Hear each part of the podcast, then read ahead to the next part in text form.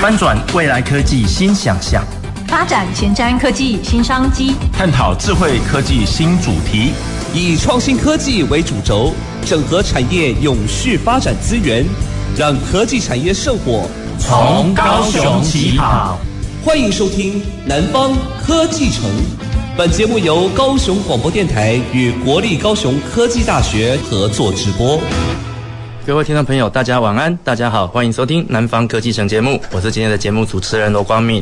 那我们今天呢，跟各位分享的主题是从传统光学到未来光学。那在前两集的节目中呢，我们其实有跟各位听众朋友们分享了光学的前沿、光学的发展以及超影光学的一个应用部分。那今天呢，我想我们会从传统的一个角度来出发，那用最初的心来看这个光学的应用，然后从传统，然后进阶到未来的光学。那今天我们很荣幸邀请到我们高雄在地的公司力创光电的总经理陈子桓陈博士来节目中跟我们一起分享。哎，陈博士你好，各位听众大家好，那我是力创光电陈子桓。那今天很荣幸可以来这边跟大家分享一下，从传统的光学到现代光学的部分。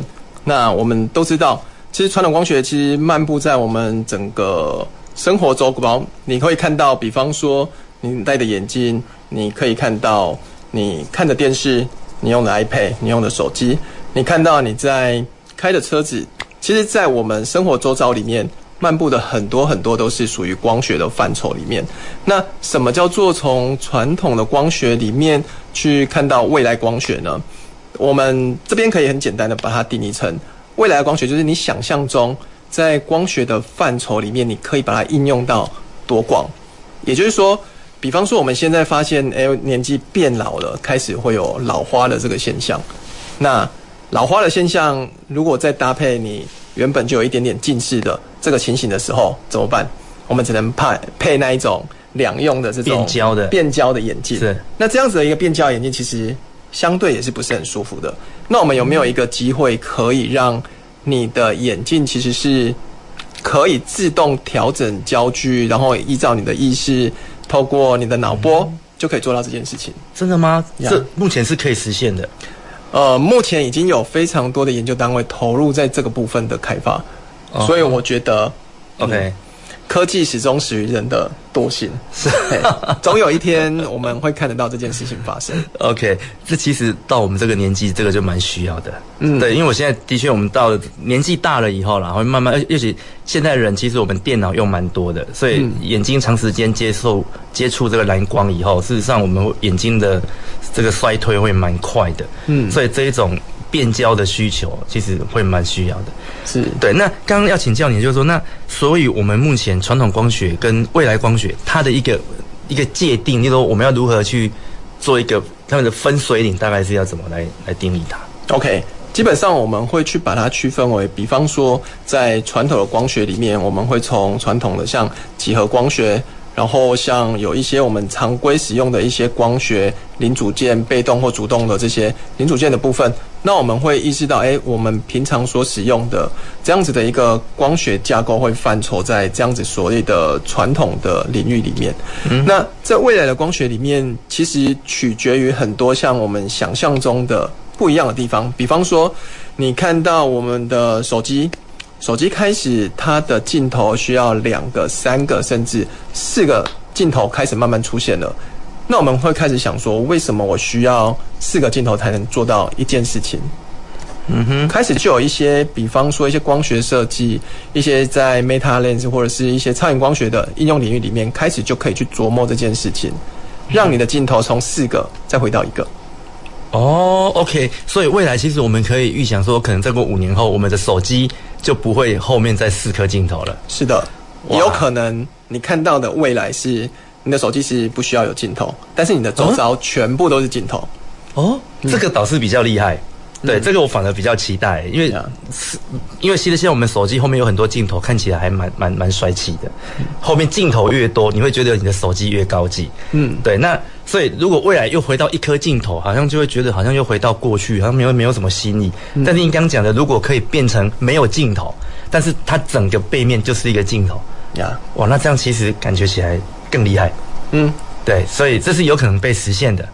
当然，只要我们有这个梦想，就会有人想要把它实现。OK，好，那所以这边接下来请教，就是说，那以陈总你们目前所成立的立创光电这样子的公司，你们主要在做的东西到底是什么？就是说，是不是可以请您跟听众朋友们分享一下，为什么当时你们要成立这样子的公司？还有，在你当时成立的时候，你是否有预期到光学的产业它后续有哪一些发展，又或者是说有哪一些需要被满足而还没有被满足的事情？OK，基本上在光学应用的这个领域里面，我们发现，在很多的这样子的一个传统的一个光学架构里面，缺乏的是什么？其实，在学理上已经被研究分析，其实相对已经蛮透彻的。但是，当它这样子的一个光学要走到实用面，甚至走到我们生活当中的时候，其实有的时候你会发现，它好像没有那么的完美。我把它用完美来解释。那立创光电呢，基本上它就是在专注于一些光电检测的部分，找出缺陷。那我们用我们很快速、非破坏的方式去找出这样子的一个缺陷的架构。那在我们认知里面的光学，可能会跟你环境中的一些光源啊，在户外的光源这些有关。但是在光学里面，其实还有所谓的，比方说像荧光。灵光，然后还有一些像拉曼的这些光学光谱这些的应用。那我们所着重的就会在用非传统式的非 AOI 的这个架构呢，去解析相对你想看到的，诶，成品半成品的一些缺陷，或者是它的良率，或者是做一个初步的一个 QC 的筛检的部分。是。那之所以会有这个念头呢，其实要从我念书的时候开始讲起来。其实我在大学的时候是念物理系，哦，那 OK，所以呀，物 物理，因为因为我一直以为你一直以为你念的是电机系，OK。OK，你是念物理系，对，OK，所以你会有很好的基础。对，大学的时候念的是物理系，那物理系的时候，嗯，那时候其实会学到所谓的像热力学、量子力学，那那时候对我们来说那是天书。其实我在那个时候可能没有完全弄懂，是。但是我发现，当我念物理系，但是我又不太弄得懂的时候，我要怎么办？我要当自己找出一个出路。也就是说，我就慢慢的把它转型，我就往比较应用端的工程类的，我就去念了电子工程学系。哦，是哦，是哦。那念了电子工程学系之后，我又觉得，哎，电子的东西跟我想要的好像有一点点差异。我比较喜欢光学的部分，所以我就把它转到。光学的部分呀，okay. yeah, 所以我就 focus 在光电这个领域做琢磨。在那时候呢，就开始觉得，哎、欸，其实，在光电这个领域里面，范畴非常的广。嗯哼，从那个时候就开始谈到 OEIC，那个就是一个光学的一个集体电路的部分。其实这个跟最近非常呃热门发展的就是光子运算有关。因为像台积电他们也试着要去把它导入。就是后续的开发，但是这个早在可能二三十年前，这个研究其实就已经开始了。那那个时候我就投入在这样子的一个光学的一个开发。那个时候所琢磨的是叫做所谓的细者光学。是。那细者光学里面，呃，其实那个时候细者光学在台湾相对是一个比较少人研究的题目。那那时候我就会想说，哎，我这个做了很有兴趣，但是我在台湾。好像找不到工作，OK，所以您自己就这样子出来创业，呀、yeah, yeah，所以那个时候就开始有一些想法，我可能必须要靠自己，要不然这个工作也不知道落在哪里。那那时候念完博士班之后呢，因为有兵役的问题，所以我到了台积电，到了台积电的子公司台积太阳能去做服役的这个动作。是，那那时候其实开始接触到所谓的。太阳能，然后有一个量产的概念，有一个比较大公司的架构模型的时候，那我就会发现，诶，这个跟我之前在念书的时候好像有一点点不一样，也不是只有一点点，是蛮大的不一样。是我可能需要做的不单纯只是技术性的研究，我可能必须要去看到工程上面的角度。我要做一个频繁的重复性的量产这件事情，嗯，那我发现，呃，在这个时候呢，你把一个东西做出来相对简单，你要把一百个东西完整的做出来，这就有它相对的困难。量产的问题，对。对，所以这个时候就发现，哎，原来检测很重要。哦，我们如果在这样子的一个过程里面，可以逐步把检测这件事情做好，把每一个制程的阶段发现它的缺陷，发现它的问题，可以提早的让它回收到你的制程系统、你的制程的站点上面。其实你可以很早期的把这些问题解决。嗯呀所以我们就会开始慢慢的。琢磨在这个部分，OK。所以您是从你在业界服务的这样一个的的经历，你发现了其实业界有潜在哦这样子的问题，那再结合你自己的专长所以你就自成立了这样子的公司来做这样子的服务。是的，所以也就是说，那所以在您成立这样子的公司之前，台湾的产业它事实上是没有在做这件事情的咯，还是说他们是用其他的方法来来来实现？基本上，台湾的产业在很早期，它可能盛行在产线上，就是像一些 AOI，就是先看外观的检测。嗯，但是在很多光学应用，比方说光电元件、太阳能 LED，基本上它们有一些缺陷，不是单纯视觉上面所看到的这样子的一个缺陷，它可能是跟它本质的材料特征有关。那我们就会透过其他的光学技术，比方说像 PL 这种荧光技术。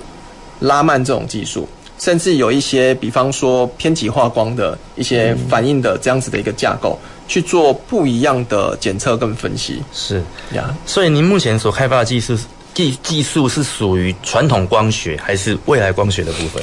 基本上我们会走在最前面，也就是说，呃，我们目前遇到很多就是来自于业界的需求，都是他们看了一下既有的检测设备。嗯哼，但可能都没有办法帮他逮出他的问题，是。他希望我们可以针对他的问题帮他找出解决方案，是，那我们就会帮他开始试着用各种的学理上的材料光学的角度，是，然后用这样子的一个方式，逐步的帮他找出有可能适用于他所需要的检测模式，那、嗯、我们就帮他做前期的开发，甚至做呃刻字化的设计。然后再导入到他们的厂内里面，所以我们的理论还是来自于传统光学的部分。对对，我们的基础是来自于传统光学的部分。对，但是我们的实现出来的产品跟样态其实是未来光学的一种想象。诶，基本上可以这样子说。OK，那我们可以看，我们可以把它往前推，可以拖多长多远？因为我们刚刚提到所谓的传统跟未来光学，其实它的差异在哪里？差异在于你希望它可以。更方便、更适合使用，嗯、甚至它对于我们的帮助在哪里？对，我把它定位为那个叫做未来的光学。是，那未来的光学基本上它构筑的是一个我们理想中的一个梦想。嗯，那我们会逐步的往这个方向前进。是，OK。那所以目前我们像贵公司在做的这样子一件事情，那我们用到应该就是一般传统的光学元件吧？呃，我们不单纯用到传统的光学哦，其实像我们现在所使用的，还有像液态透镜。啊哈，液态透镜它是一个可以透过压电的一个特征，然后去调变它的一个呃透镜的特性，它可以去做聚焦、离焦，甚至快速调变。那它可以取代传统需要做可能位置移动、高精度的移动的这样子的一个应用。嗯哼。那我们也有在开发，比方说像是一些 Meta Lens 的应用，甚至像这样子的一个架构可以应用在我们，比方说手机上面，比方说呃热感测仪上面，比方说在一些遥测，甚至在未来的卫星应用上面，这些都可以做到很多很多的这种应用。OK。OK，那您刚刚讲的这部分是比较新的了哈。那我其实刚想要问的问题就是说，那在这样子的一个我们的我们的一个光学技术的发展上，那传统的光学元件，它对于目前市场的需求，它有没有有没有可能透过这个所谓的整合的的的一个方式，然后来来应应目前整个产业的需要？基本上是可行的。嗯哼，比方说像我们看到的。呃，大家习惯所看的，像呃，你的镜头，你的单眼相机的镜头，你会发现我的镜头可以这么长，可以这么长，对，也可以这么长，对。那我有没有可能用一个很薄很薄的镜头去取代它？其实超影光学就可以做好这件事。OK OK，所以这是整合的部分，是透过整合可以让我的目前现有的设备去在样态上产生新的改变。是的，只要导入一些设计的这样子的一个概念，就有办法实现让它从这么大变到这么小。OK，那所以就您目前整个公司的一个角度来看，就是来看目前市场现况的需求，那您觉得整个光学应用市场目前会可能会遭遇到哪一些比较明确的变革跟需求？呃，我们看到其实传统的光学应用上面，其实在使用上有一些极限，那这些极限取决于使用者他的感受上面的差异。啊哈，那比方说。我们开始觉得你的手机四个镜头，如果以后发展变成六个镜头、八个镜头跟十个镜头的时候，你可以接受吗？呃，应该没有办法吧？对，所以开始会有不一样的声音开始会出来咯。为什么我不能回归到一个镜头甚至没有镜头的情形之下？我们看到像之前的手机是按键嘛？对。那开始按键不见的时候，大家一开始会觉得很压抑，没有按键我怎么按？嗯，但是后来我发现大家都很习惯啊。对，没错。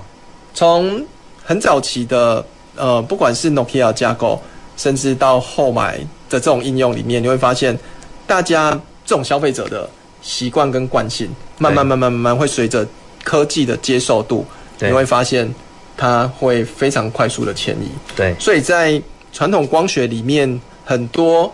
吸引人，不管是在便利性、使用上面，甚至在外观之类的这一些有吸引人的地方，其实很快速的这种需求就会转移过去。是，OK，所以其实科技的转变是在于这个这样讲也不太对，就是说，呃，其实科技的科技的发展是要让人有更方便的一个生活方式啊。那但是有时候方便的东西出来，其实大家不一定有那么快的一个接受度。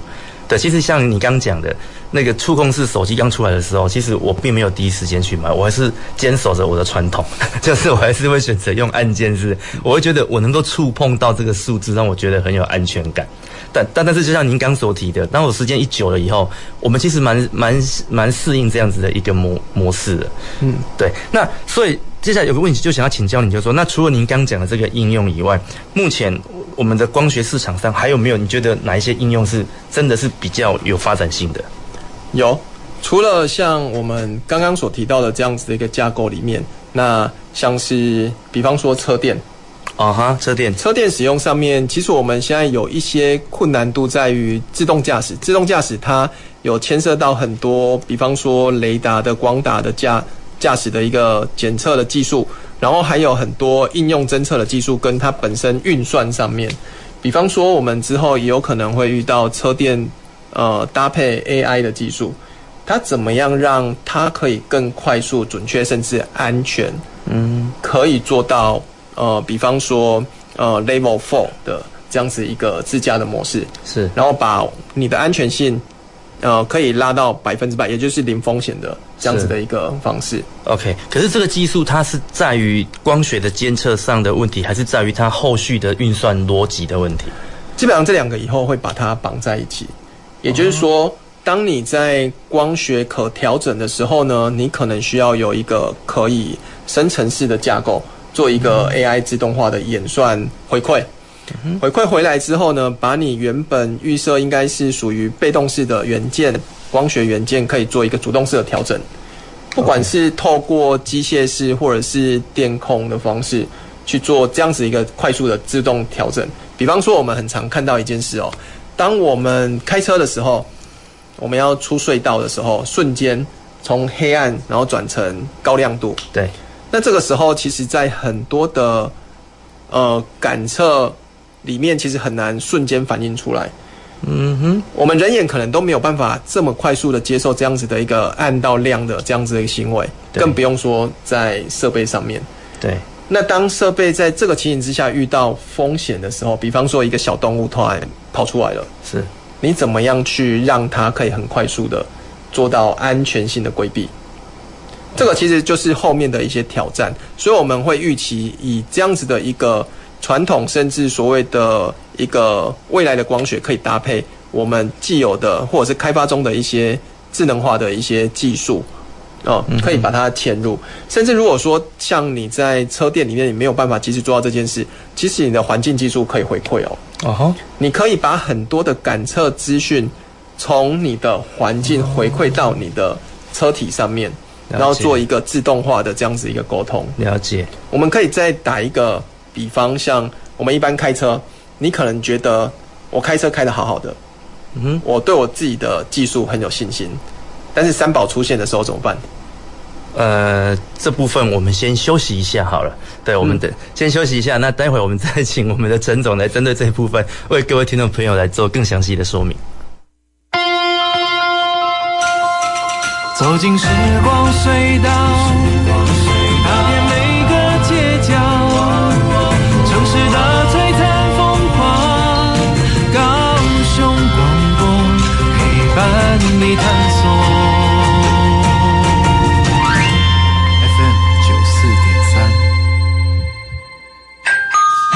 妈，诶，你在做饭哦？阿新妇嘞？哦，伊加班等你就回来啊！我先下班，你就先来做饭啊！爸妈，我回来了。哦，你这无闲，出来个人看到这清气，真甜哦。无啦，一定会倒沙高啦。妈，温内好凶啦！现在性别平等了，大家一起做家事。温就很好哟。C E D A W C 斗消除对妇女一切形式歧视公约，消除歧视，性别平等。爸爸，老师说节能减碳要从生活做起，那爸爸你有做吗？当然有，我最近就换了节能轮胎，最多可以省下八趴的油，而且还兼顾湿地抓地力，省油钱又安全。老师说省油就能减少二氧化碳，落实节能净零，环境就会更好。那爸爸省下的油钱，我们可以再去露营一次吗？没问题，我们现在就出发。节能轮胎，滚动节能新时代。以上广告由经济部能源署提供。各位听众朋友，大家好，我是唐丽。多一分消防安全常识，增一分居家生活安全。使用液化石油气，保持通风最要紧。睡前外出多检查，全家安全有保障。当自己生命财产的守护神，防火防灾人人有责。欢迎继续收听高雄广播电台 FM 九四点三 AM 一零八九。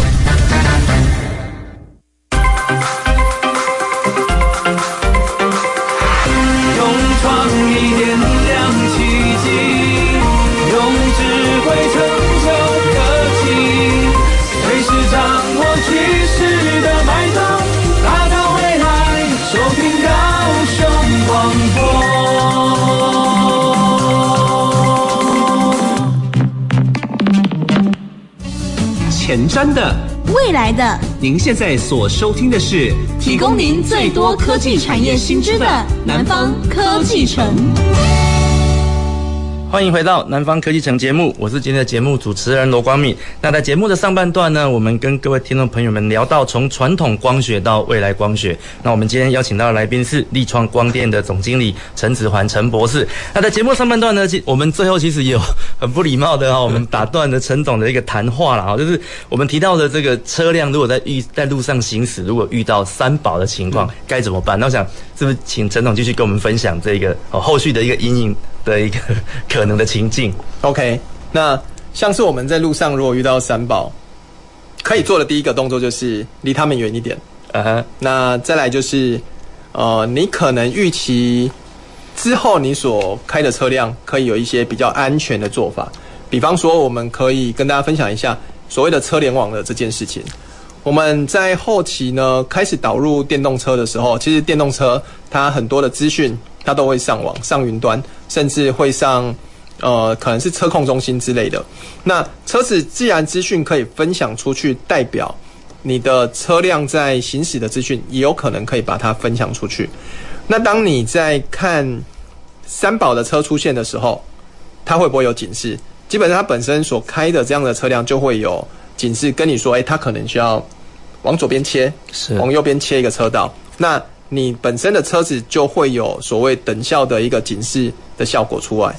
那当你发现诶有这样子一个车子跟车子之间的车联网的这个概念之后呢，安全性变高了。那比方说你在车上遇到了诶塞车好了，那他就会给你说诶哪边为什么会塞车，给你一个导引比较最佳化的一个路径。甚至在很多会影响或者是会产生塞车的，比方说车祸或者是非预期的一个车况的时候呢，嗯、车子其实会提早给你一些警示，跟你说，哎，前方车辆它的轨迹异常，那你就会知道，哎，我们可能需要往怎么样的方式去做规避。是，那这样就可以大幅的把三宝的行为降低。是呀，OK，不不不过，因为只不过这个其实跟我们今天的题目比较没有关系，但是我蛮感兴趣的。嗯，就说你刚刚讲我提到这个车联网的部分，也就是说，我们后续在对于这个车子行驶中的安全，除了透过影像光学的辨别以外，其实可以透过车子之间彼此的沟通，然后去了解不你身边车子的一的一个状态。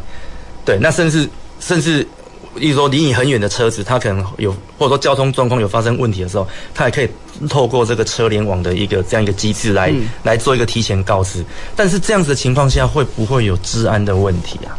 呃，基本上治安会有，比方说我们在后期发展的 AI 生成式 AI，甚至会有所谓的去中心化的这样子的一个技术。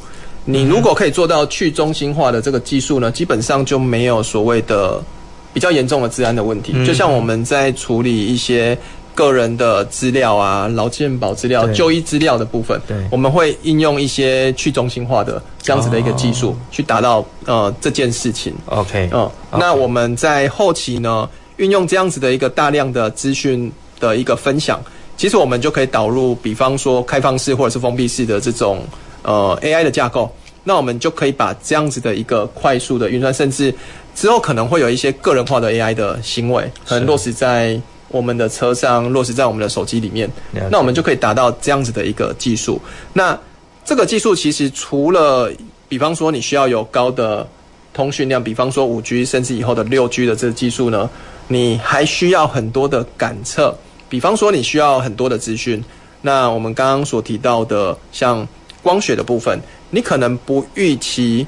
在你的周边，你的行车路线上面有很多 camera 吧？嗯哼，对。那如果不是这些 camera 的话，你的资讯从哪里提供？你可能来自于一些很特别的，比方说你的其他车辆上面的微感测，是。比方说你在路边的，或者是路边的一个红绿灯上面，它就有搭载这样子的一个感测技术。它可能不完全是以影像的方式呈现，但它可能。会用一些，比方说镭射测距啊，或者是有一些光达回馈的这些讯号，甚至有一些射频的讯号，它可以回馈回来更多的资讯，让你达到呃这样子的一个资讯运算。这样子的资讯运算其实就会更辅助你，让你知道，哎，这样子的一个行车的状况状态。那它的判断呢，因为有太多的资讯会进来哦，所以你可能需要靠。AI 帮你做快速的专家决策，了解。比方说，我们很常在电影上面看到，你发生什么事情的概率是多少？八十 percent，然后呃撞到另外一台车的概率是十 percent。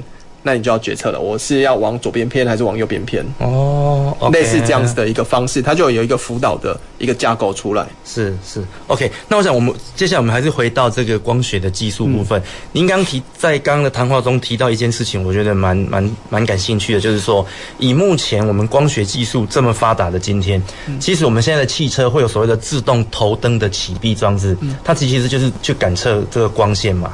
那为什么到现在像我们车子出隧道，明明就变变亮了，为什么我的那个车灯不会自不会自己关掉？它最主要有一个比较大的问题，就是反应速度的问题。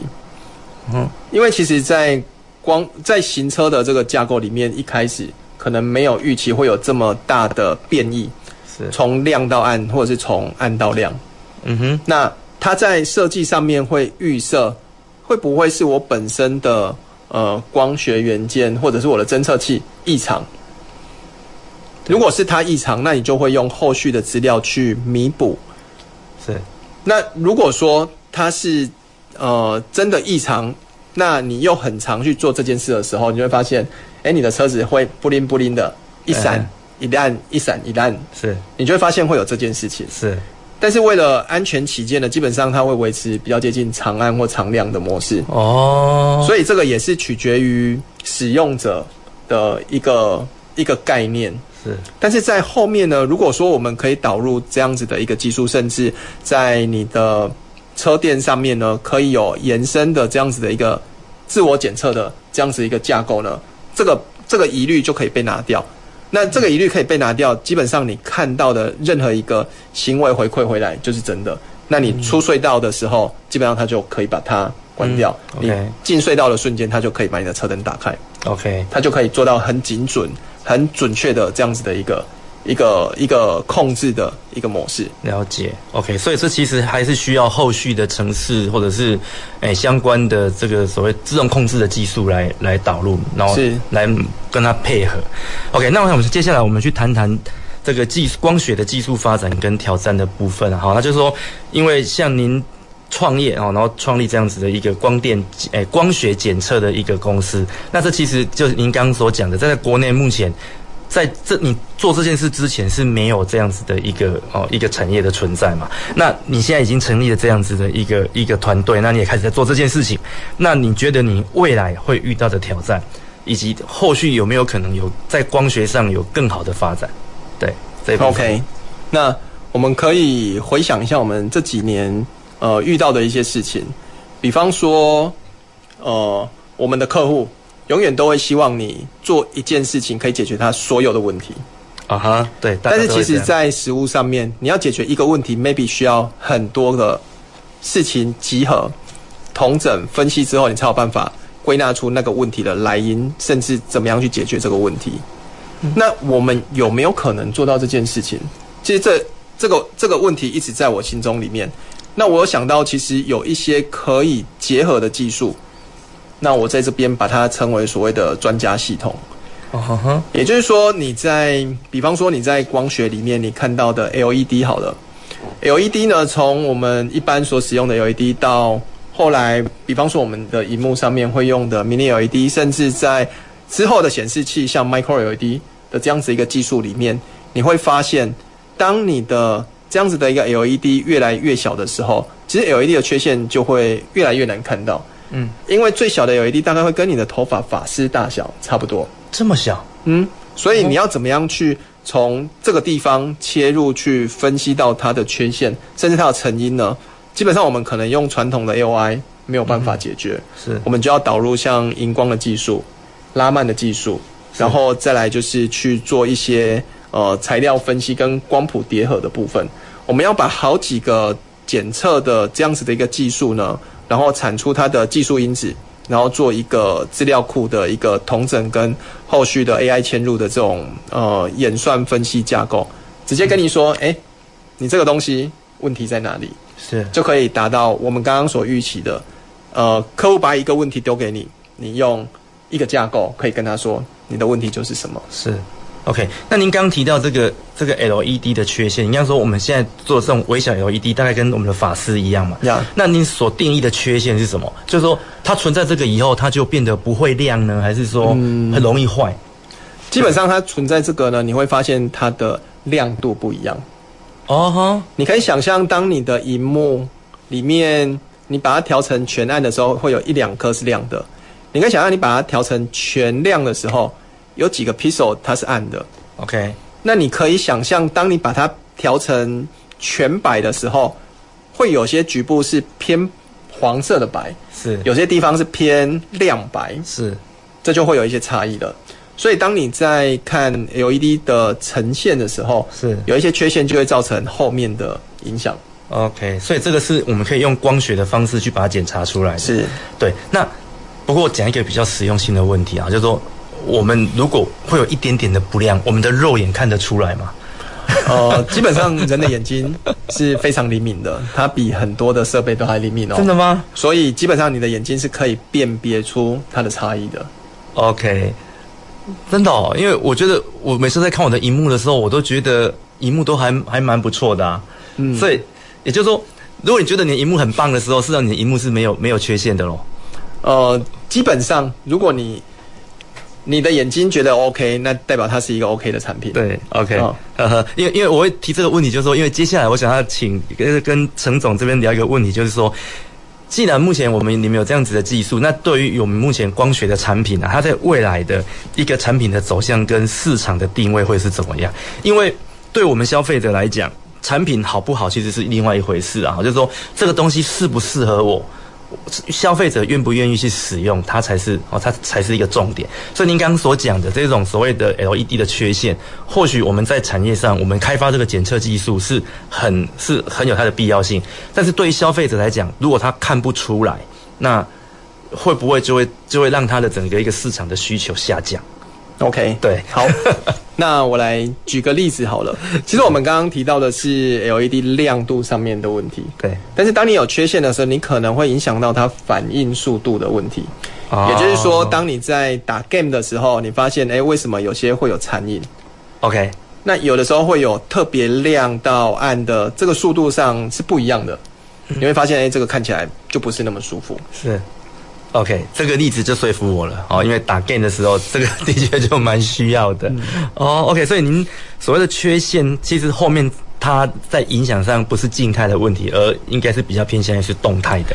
基本上它会有动态问题的呈现，那静态是我们刚刚提到亮点到暗点非常明显的这个问题。对对，对，嗯，OK，但是动态上其实会更更明显的让你感受出来。是的，其实。还有一个很特别的例子，大家应该每个人生活都有经历过。比方说，当我们拍照的时候，为什么会有人说：“诶，你的手机拍起来比较漂亮，uh-huh. 我的手机拍起来比较不漂亮？”对，为什么？差异在哪里？差异在，比方说，我们两个可能都是拿一样的手机，但是其实在手机的呃他们的设计组装的过程里面。手机里面可能会用到三个镜头、四个镜头，但是每个镜头里面它可能会牵涉到，比方说好几个呃透镜的组装。那透镜的组装里面呢，它会有偏心，它会有色差，它也有可能会有局部性的呃中心点对位的差异。这就造成了每一只手机可能就算它拍一样的场景，它可能也会有一点点的差异。哦，真的哦？对。哦，这个我倒是没发现，所以我觉得我最近手机拍起来不好看，是因为 我的手机有问题吗？因为我最近换了新手机，我觉得好像拍起来，它强调是新机，可是拍起来我觉得没有比我旧的手机好看。嗯，所以您讲的这个是常态吗？还是说基本上它是一个常态哦？你们会发现为什么？比方说像 Apple。Apple 他们在开发他们的手机，even 他们 release 一些订单给像大力光之类的这些公司，为什么他们要做这么严谨的检测？它连它的差异，比方说一个材料镀膜，它可以要求到可能在纳米等级的精度哦。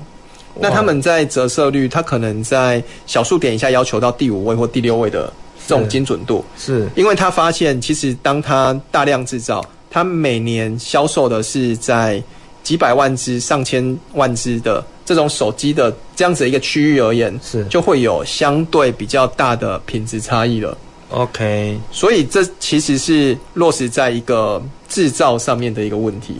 哇，所以我一直以为，我一直以为是我感觉的的差异，但是今天听你这样讲，好像这是。